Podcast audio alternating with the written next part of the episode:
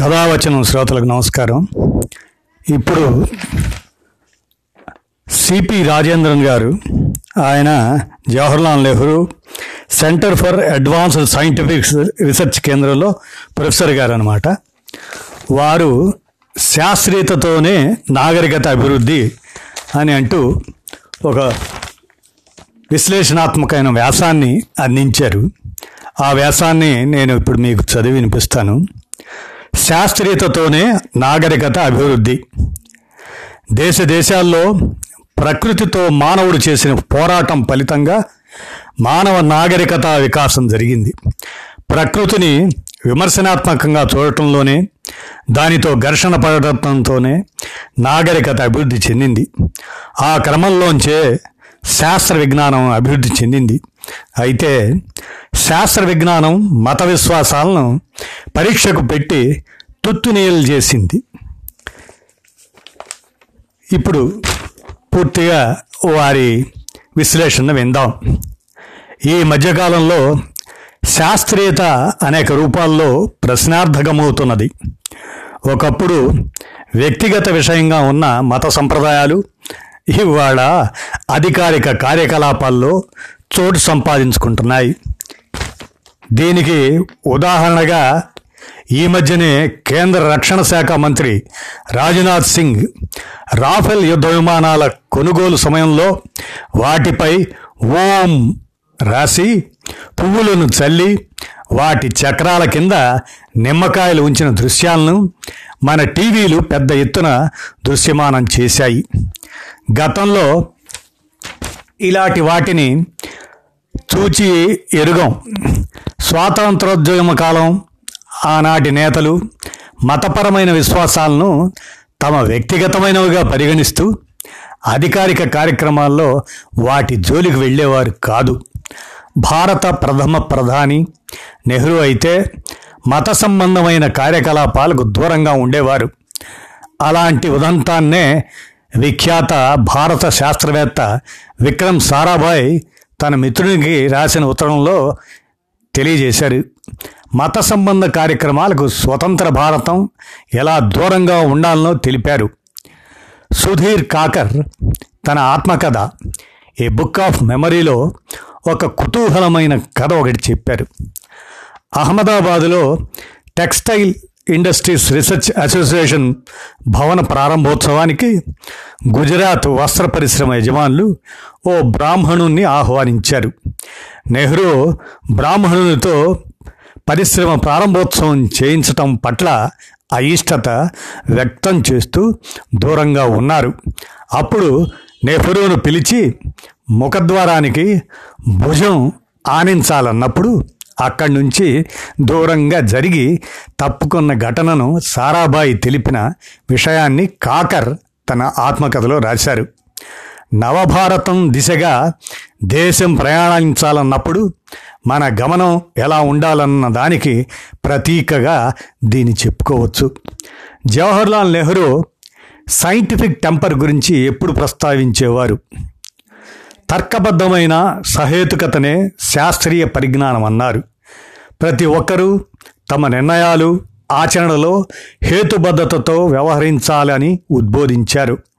ఇరవయో శతాబ్దపు మధ్యకాలం నుంచి దేశంలో శాస్త్రీయ భావజాలం శాస్త్ర పరిజ్ఞానం పెరిగి సామాజిక ఆర్థిక మార్పులు వేగం పుంజుకున్నాయి శాస్త్రవేత్తలు తత్వవేత్తలు తమదైన హేతుబద్ధతతో స్వాతంత్రోద్యమ స్వరూపాన్ని మార్చేశారు. ఈ క్రమంలోనే నెహ్రూ భారతదేశం గత చరిత్ర అనుభవాల పునాది మీదనే ఆధునిక భారతాన్ని నిర్మించాలన్నారు.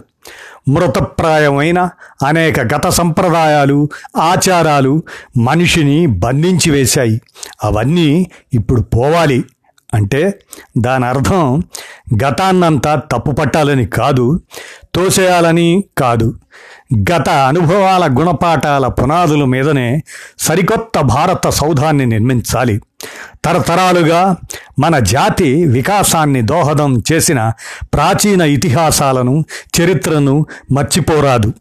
మన పూర్వీకుల భవిష్యత్తు దర్శనం తాత్వికతను మన కాలపు వెలుగుదారిగా మలుచుకోవాలి. మన బౌద్ధిక వికాసానికి పునాదిగా చేసుకోవాలి. శాస్త్ర పరిజ్ఞానం అంటే గతాన్నంతా పనికిరానిదిగా కొట్టేయాలని ఎప్పుడూ చెప్పదు. గతకాలపు వారసత్వ విజ్ఞానం పునాదులపైనే ఆధునిక విజ్ఞాన వికాసానికి బాటలు వేయాలని నెహ్రూ ఉద్బోధించాడు. మన సామాజిక మార్పులో ఉన్నతిలో ప్రఖ్యాత శాస్త్రవేత్తలు సివి రామన్ సత్యేంద్రనాథ్ బోస్ మేఘనాథ్ షా ప్రముఖ పాత్ర పోషించారు ఆ కాలంలో ఇండియన్ సైన్స్ కాంగ్రెస్ కీలక భూమిక పోషించింది. దేశంలోని రాజకీయ నేతలు శాస్త్రవేత్తల మధ్య ఆరోగ్యకరమైన చర్చలకు వేదికగా అది అద్వితీయమైన పాత్ర నిర్వహించింది. శాస్త్ర విజ్ఞాన ఆవిష్కరణలన్నీ సామాజిక దృక్కోణంలోంచి పూడు పోసుకున్నాయి. సమాజాభివృద్ధిలో కీలకంగా మారాయి. ఆ నేపథ్యంలోనే పంతొమ్మిది వందల యాభై ఎనిమిదిలో భారత పార్లమెంట్ సమాజాభివృద్ధిలో శాస్త్రీయ విజ్ఞానం పాత్రను దృష్టిలో పెట్టుకొని సైన్స్ పాలసీని రూపొందించింది. ఆ క్రమంలోనే పంతొమ్మిది వందల డెబ్భై ఆరులో ప్రజల్లో సమాజంలో శాస్త్రీయ స్పృహ సైంటిఫిక్ టెంపర్ను పెంచడం లక్ష్యాన్ని ఆర్టికల్ ఫిఫ్టీ వన్ ఏ ద్వారా రాజ్యాంగంలో చేర్చారు. ఆ క్రమంలోంచే national council of science and technology communication NCA ఎన్సిఏఎస్టిసిని స్థాపించారు. కానీ ఆశించిన మేర సమాజంలో శాస్త్రీయ దృక్పథాన్ని ఆచరణను పెంపొందించడానికి ప్రయత్నాలు జరగలేదు. భారతీయుల సామాజిక తాత్విక మానసిక దృక్పథం శాస్త్రీయంగా ఉన్నతంగా మారలేదు. నిజానికి శాస్త్రీయ దృక్పథానికి లౌకికకు లౌకికతకు మధ్య అవినాభావ సంబంధం ఉన్నది. మన రాజ్యాంగంలో రాసుకున్న లౌకిక తత్వానికి స్ఫూర్తి ఇదే. కులాతీత మతాతీత సామాజికాచరణ పునాదుల్లోంచి లౌకికత్వం బలోపేతమైతే దీని పునాదుల మీదనే శాస్త్రీయ మానవీయ సమాజం వికసిస్తుంది. శాస్త్ర జ్ఞానం సమాజాన్ని అభివృద్ధి పదంలో నడిపిస్తూనే లౌకిక ప్రజాస్వామిక విలువలను పాదుకొలుపుతుంది.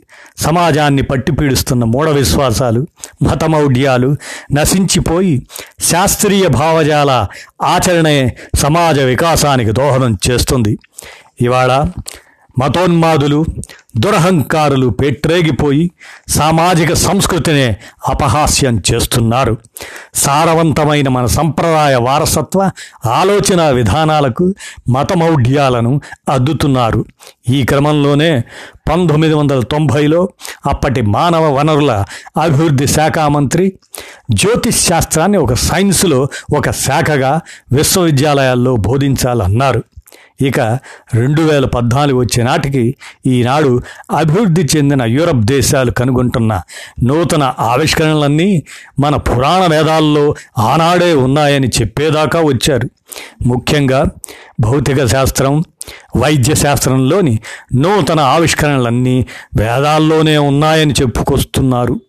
మరో అడుగు ముందుకేసి నేటి ఆధునిక క్వాంటం సిద్ధాంతం సాపేక్ష సిద్ధాంతం మన భగవద్గీతలోనే ఉన్నాయంటున్నారు. రాజకీయవేత్తలు పరిణామ సిద్ధాంతాన్ని కూడా కొత్తగా చెబుతున్నారు. ఆవు మూత్రంతోనే క్యాన్సర్ నయమవుతుందని భాష్యం చెబుతున్నారు. అది మానవ నాగరికత వేద సంస్కృతి భారత గడ్డ మీదనే పుట్టి వికసించిందని చెబుతున్నారు. దేశ దేశాల్లో ప్రకృతితో మానవుడు చేసిన పోరాటం ఫలితంగా మానవ నాగరికత వికాసం జరిగింది. ప్రకృతిని విమర్శనాత్మకంగా చూడటంలోనే దానితో ఘర్షణ పడటంతోనే నాగరికత అభివృద్ధి చెందింది. ఆ క్రమంలోంచే శాస్త్ర విజ్ఞానం అభివృద్ధి చెందింది. అయితే శాస్త్ర విజ్ఞానం మత విశ్వాసాలను పరీక్షకు పెట్టి తుత్తు నీళ్ళు చేసింది. గెలీలియో చెప్పిన సూర్యకేంద్రక సిద్ధాంతం కూడా నాటి సమాజంలో తీవ్ర వ్యతిరేకత ఎదుర్కొన్నది. అలా చెప్పినందుకు గాను గెలీలియో గృహ నిర్బంధానికి గురయ్యాడు. ఆ శాస్త్ర పరంపర నేటికి కొనసాగుతూ ప్రతిఘటనలను ఎదుర్కొంటూ ముందుకు పోతున్నది. వాస్తవానికి శాస్త్రీయ భావజాలం మత విశ్వాసం అనేవి రెండు విభిన్న సమాంతర మార్గాలుగా కొనసాగుతున్నాయి. రెండింటినీ కలగలిపి చూడలేం. మత విశ్వాసాలను పరీక్షలకు నిలిపి నిరూపణ చేయలేము అదే సమయంలో అన్నింటికీ శాస్త్రంలో సమాధానం లేదు. ప్రజల్లో నుంచి వస్తున్న ప్రశ్నలకు సమాధానాలుగా సిద్ధంగా ఉండవు. అయితే హేతుబద్ధమైన ప్రశ్నలను శాస్త్రం ఎప్పుడూ ఆహ్వానిస్తూనే ఉంటుంది. గుడ్డి విశ్వాసాల దేశాన్ని ముందుకు నడిపించలేవు. ఎన్నో త్యాగాలతో నిర్మితమైన భారతీయ సామాజిక పురోగమనాన్ని కొందరు మధ్యయుగాల నాటికి వెనక్కి తీసుకెళ్ళే ప్రయత్నం చేస్తున్నారు. ఈ నేపథ్యంలోంచే శాస్త్రీయ భావనలకు హేతుబద్ధ ఆచరణలకు ఇప్పుడు గడ్డుకాలం ఏర్పడింది. తార్కికంగా ప్రశ్నించడాన్ని కూడా సహించని స్థితికి వచ్చింది. ఒకప్పుడు ఇస్లామిక్ సంస్కృతి వికాసాలకు కేంద్రంగా విలసిల్లిన ఇరాన్ నేడు మతోన్మాదం ఆధిపత్యంలో చీకటి యుగంలోకి నెట్టివేయబడింది. మహమ్మదీయ మతోన్మాదం సాంస్కృతిక వికాసాన్ని నాశనం చేసింది. పాకిస్తాన్ కూడా దీనికి మినహాయింపు కాదు. సమాజంలో శాస్త్రీయ దృక్పథాన్ని పెంపొందించడంలో వైఫల్య ఫలితం నేడు కొట్టొచ్చినట్లు కనిపడుతున్నది. మతోన్మాదం పెరిగిపోవటానికి ఇది కూడా ఒక కారణమని చెప్పవచ్చు.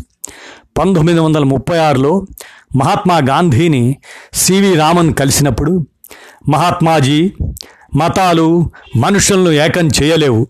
మనుషుల సమగ్రాభివృద్ధికి విజ్ఞాన శాస్త్రమే పునాది. శాస్త్రమే మనుషులను సహోదరులుగా చేస్తుంది అని అన్నాడు. అంటే విజ్ఞాన శాస్త్రం తెలియని వారు అనదమ్ములుగా మెలగలేరా? అని గాంధీ అన్నప్పుడు శాస్త్ర విజ్ఞానంతోనే మనుషులు పరిపూర్ణ మానవులవుతారని రామన్ బదులిచ్చారు. వర్తమాన సమాజంలో ఇప్పుడు మానవులంతా మత మౌఢ్య సంఖ్యలను తెంచుకొని ఆధునికత వైపు పయనించాలి. ఆ లక్ష్యం దిశగా రాజ్యాంగంలో రాసుకున్న సైంటిఫిక్ టెంపర్ను పాదుకొల్పేందుకు పరిరక్షించేందుకు ప్రతి ఒక్కరూ కట్టుబడి ఉండాలి. ఆ దిశగా కృషి చేయాలి అని శాస్త్రవేత్త సిపి రాజేంద్రన్ గారు తమ విశ్లేషణాత్మకమైన వ్యాసంలో అందించారు. మనం దాన్ని మన కథావచనం శ్రోతలకు శాస్త్రీయతతోనే నాగరికత అభివృద్ధి అని మరి మన శ్రోతలకి అవగాహన కోసం చైతన్యం కోసం అందించాం.